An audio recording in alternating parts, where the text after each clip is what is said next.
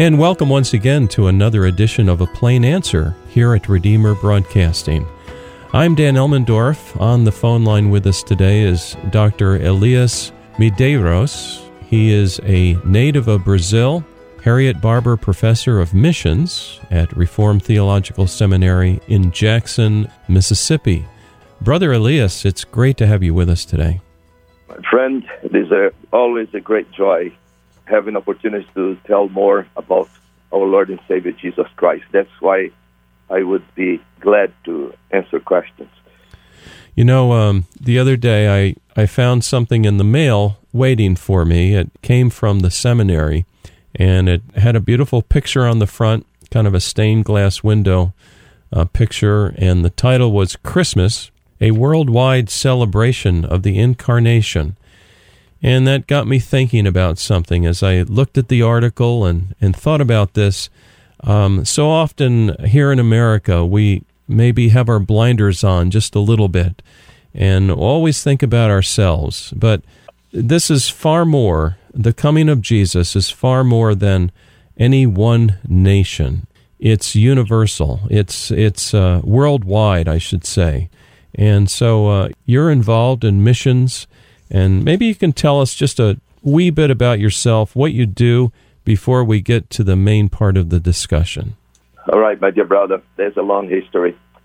I finished seminary in Brazil in 1974. That's when I did my MDiv.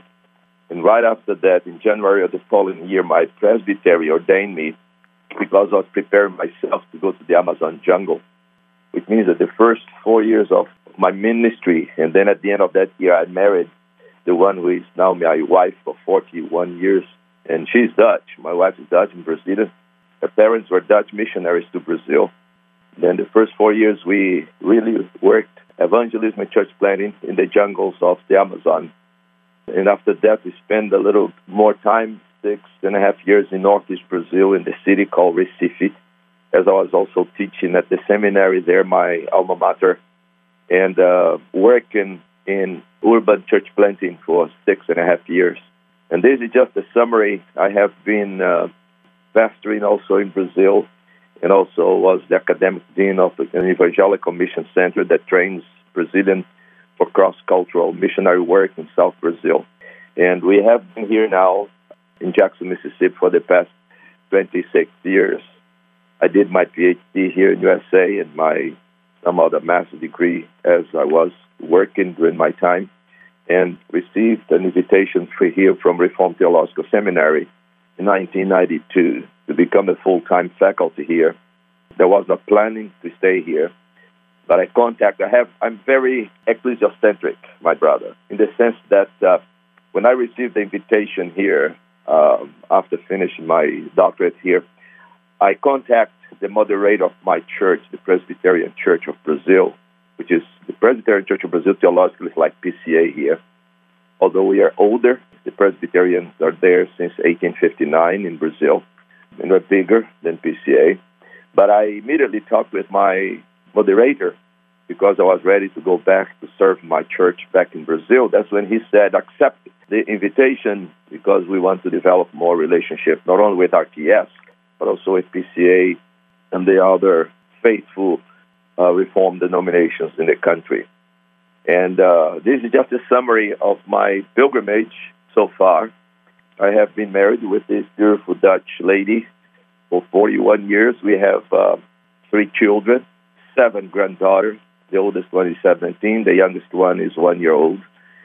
But this has been my uh, a little bit of the summary of my of my life in Brazil, we have also our children have uh, practically lived within three cultures, and it has been a great blessing. Um, the Dutch culture, the Brazilian culture, the American culture, and we realize that's not a big deal when you have Christ in your life, and the Bible as your guide, and the Holy Spirit as the one who leads your life. And we re- really realize that's not a big deal. The problem is not culture in itself. Well, that's uh, that's helpful hearing your background, and um, we have a friend who is a missionary in Brazil. You know, a, a couple that's working there as a missionary pilot, and uh, so our ears were piqued a little bit as we heard um, the fact that uh, you had these connections with Brazil.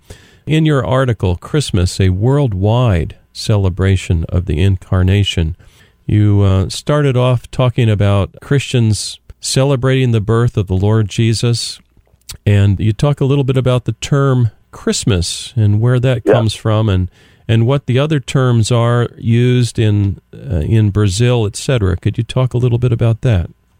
Yeah, the, the, the thing is, um, we have to understand that this terminology varies. Then many times we have to know what people mean by those terms. And reality is that we don't have a, a word that uh, becomes the worldwide among the Christianity to describe or to refer to the birth of the Lord Jesus Christ. For example, in English, then we have really the word Christmas, which is really just uh, a word that comes from an Old English, which is Christis Massi, which is really just the Mass or the festival of Christ. But when you go, for example, to the to Brazil, we don't use the word Christmas, nor even Christ Mass, but we use the word Natal. Natal is simply the the word that's coming from Latin that means birth. Mm-hmm.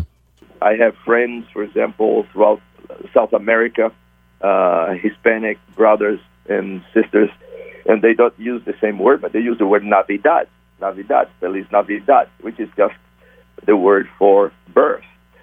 But the word Natal, even in my country, for example, we can use this to talk about your birth. For example, Many times they ask the question, what is your data natalicia, mm-hmm. date of your natal? Uh, but the word natal itself became a, a kind of a, a key word for that celebration during December, 25th of December. But I think that the, the thing at the end is not doesn't matter really what word we are using, but what kind of celebration we are celebrating at that period of the year. So uh, that's helpful. Um, regarding the celebration, and uh, um, we in the states here we have uh, December the twenty fifth. At least I should say Western Christians. Uh, yep. December the 25th. How long have we been, as Western Christians, been celebrating it on December the 25th? What I have realized that as I was looking through the literature, the thing is this that probably, historically speaking, probably the first time that we got some reference about 25th of December as a celebration of so-called Christmas is really three centuries after what we call Christianity. The first mention that we find in our calendar is December 25th, 336. Mm-hmm. In other words, point is that for more than 300 years, um, Christmas, as we call here in USA, was not part of the Christian calendar. And there are other reasons. For example, of course, even during the time of the first three centuries, the, the apostolic father, the church fathers spoke about the birth of Christ. It is registered in the Bible. But the question was more about the date. When was he born? What year? What day? Etc. It was not really for celebration, but just for the historical fact. Mm-hmm. But uh, but when we begin to read about it, it's so interesting because, for example, I find I found people like Origen that uh, was against against any celebration of the birth of Christ because he would think that it's wrong to honor Christ the same way you honor Pharaoh or Herod, mm-hmm. uh, and that birthdays were for pagan gods. But throughout Christianity, for example, if you think about uh, all the apostolic fathers, they always talk about the incarnation of Christ, the birth of Christ. But the date itself, they presented so many different dates throughout history. For example, um, I was just reading the, the literature and see like Polycarp and Clement of Alexandria, Hippolytus, and others. You have so many different dates to point to the date, the birth of Christ, not to the celebration of the, the birth, but just to the date of his birth, like January 2nd, March 21, March 25, April 18, April 19, May, November 17, November 20, you name, you name it.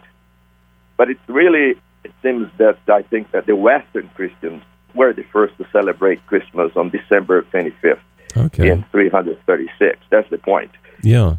In your article, you also mentioned um, the reformers, and some of them did not want to celebrate Christmas, and yet you did include a quotation here from John Calvin, uh, what he wrote Yes. in a letter 1551. Yes. Can you share that brief uh, quotation?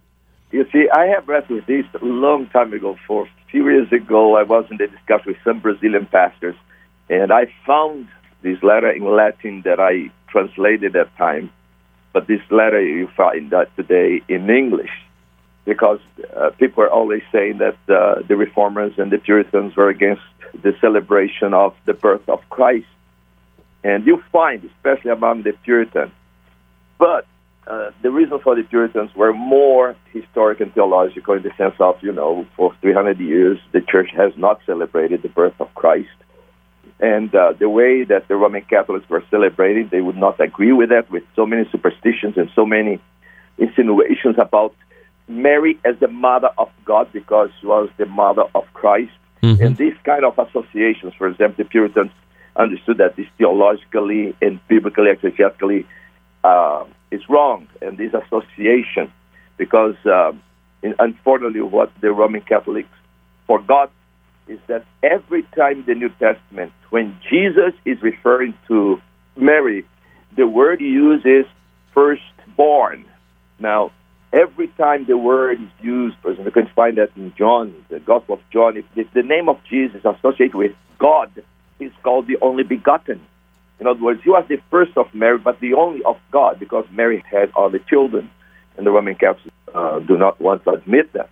And of course, I can understand the Puritans' black uh, forcing or standing a little bit against it. But Calvin is a very interesting case. For example, I have, I by the way, I checked the letter twice, and I got a copy of the letter.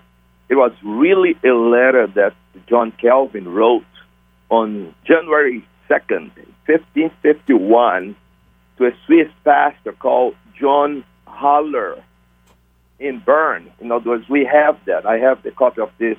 Hmm. Um, and the letter is about uh, abolition of the great festivals at Geneva. And uh, the, the article didn't publish the whole letter, but it's very interesting. Let me just read to you. Sure. You keep whatever you want from this letter. I have the copy here. The letter is this. Calvin writes to this pastor in 1551 and says, besides quoting, besides the abolition of the feast days here has given grievous offense to some of your people, it is likely enough that much unpleasant talk has been circulated among you.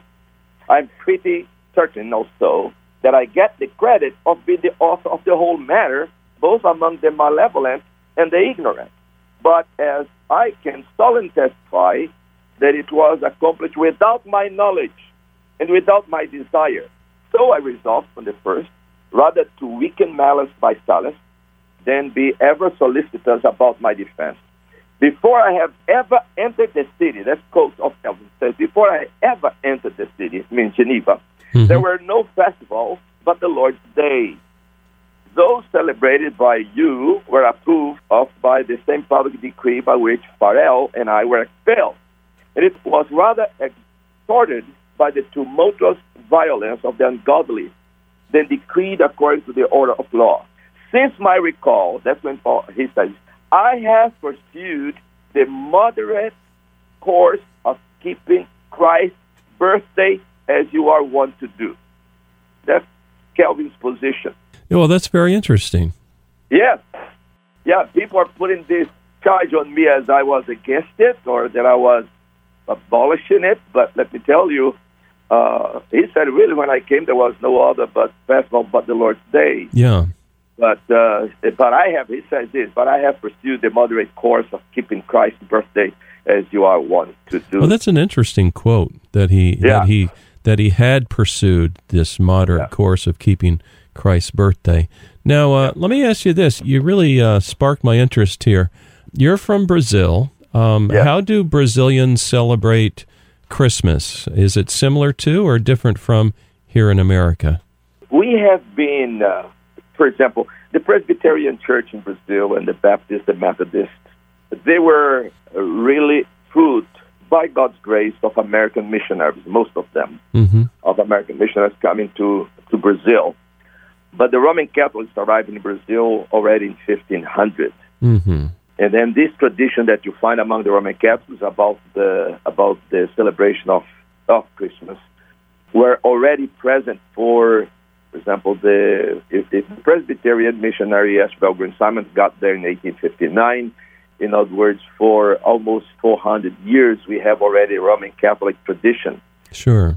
of the Christmas. And then all these, what you call the, the manger, Mm-hmm. nativity scene, and of course the idea that uh, unfortunately that you see the pictures of the nativity scene with Joseph and Mary and Jesus, and always that uh, hello whatever around head of Mary and Joseph, etc.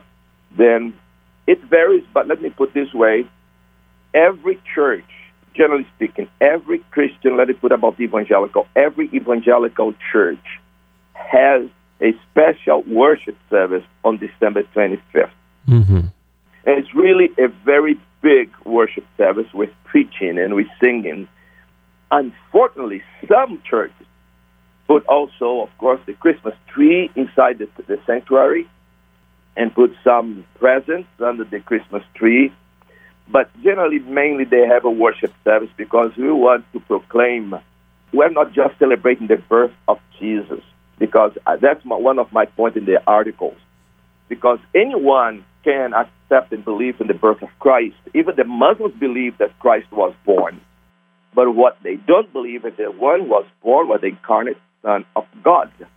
And therefore, for us, this is one of the key and central messages that we hope that the Brazilian church will always convey every December 25th.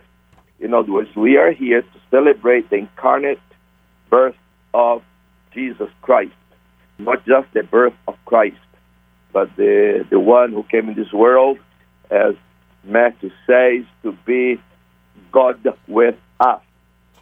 But when you go to the, the, the houses, for example, then what they do is they, they have this special worship service, which is really big with the families and uh, and friends. And after the church, then all of us go. People go to their own house with their own family, and then they have a big dinner. And uh, and sometimes they celebrate that as uh, uh, singing or just talking till two or three o'clock in the morning. Mm. That we do this celebration after the worship service. We do this on the 25th and also on December 31st. We have a special also worship service in every church on December 31st, starting at 10 o'clock at night and going till the new year. worship service for two years. Yeah, we have for two hours at least. We have that starting at 10 o'clock, and sometimes we start at 11 o'clock. So that the idea is that all we as evangelicals, we want to end the old year and start the new year within the church, with the church, Amen. Yes. with God's people. This is a tradition among the evangelicals in Brazil, generally. We have December 25th, the special worship service, and then we have a special worship service on December 31st every year. Oh, that's beautiful. Yeah. Now, today we're talking with Pastor Elias Medeiros. He's a native of Brazil and Harriet Barber Professor of Missions at RTS Jackson. We've got maybe um, two or three minutes left, Dr. Medeiros. You mention, you make a reference here in your article of Luke chapter 2, Oh, yes. verses 8 through 20. Let's close with those thoughts today. If someone read it carefully, you're going to see that the night that Jesus Christ was born, nobody was celebrating that. The one celebrating the birth of Christ was really the Father. When you see that He's the one who sent the angels, the angel came glorifying God. It's amazing. Glorifying God by sending His Son. And every time I preach on that particular passage, I have to remember this because the one who is really rejoicing, exulting uh, on the birth of Jesus Christ, the incarnation of Christ, was the Father. And it's amazing that the angel said to the pastors, said this, do not be afraid, for I bring you. This you is fantastic there. He said, says, I bring you. In other words, uh, Christ was born for us. And he says not only that, good tidings of great joy, literally of a mega joy. And then in the verse 11 says, For there is born to you this day. Christ was born to me. Amen. it, it is simply, and God is rejoicing in sending His Son.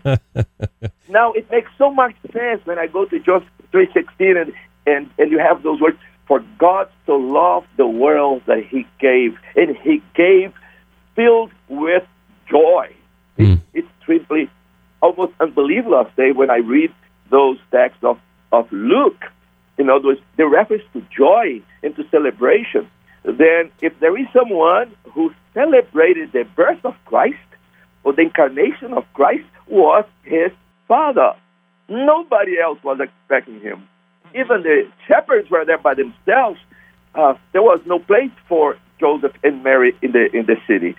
But the one we celebrate is really, and that's one of the things that I tell. Uh, um, for example, the angel of the Lord. You see the glory of the Lord and the shepherds. You see the good tidings of great joy to all people. You see the multitude, the heavenly host praising God. You see the shepherds joyful sighting. You see the shepherds joyful message at the day of the birth of Christ. The Bible says, now when they had seen him, they made widely known the saying which was told them concerning this child. And the Bible says, then the shepherds returned, glorified and praising God for all the things that they have heard and seen as it was told them. And then God was the, the first doubtless you have Joseph and Mary to celebrate the birth of the incarnate Son. But the third group here, doubtless, were the shepherds. They were the ones who celebrated what they have heard that night and what they have seen. And that's why I say when you're going to celebrate Christmas, think in terms of celebrate the incarnation of God's only Son, the Lord Jesus Christ, and do it across the street and around the world. John, John chapter 1. Sorry that I'm preaching to you, but that's okay.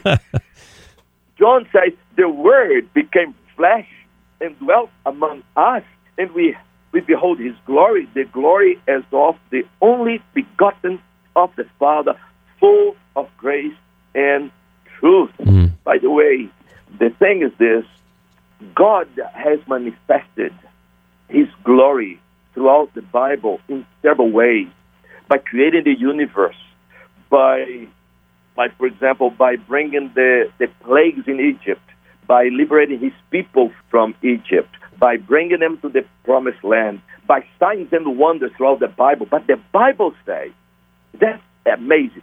The Bible leaves it very clear that the most biblical, most majestic, um, glorious way that God has manifested his glory is by sending his son.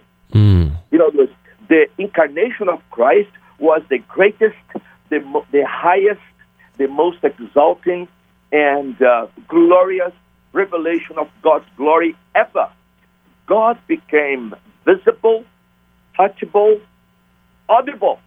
Yes. That's what John says. The Word became flesh and dwelt among us, and we behold His glory. This is the greatest, the most outstanding way by which God's glory was manifest among us, was by the and the incarnation of the Lord Jesus Christ. And my friend, uh, I'm looking forward of His second coming Mhm. because I want to celebrate His second coming. It's going to happen one day. and why not celebrating the birth of the incarnation of this one who is coming?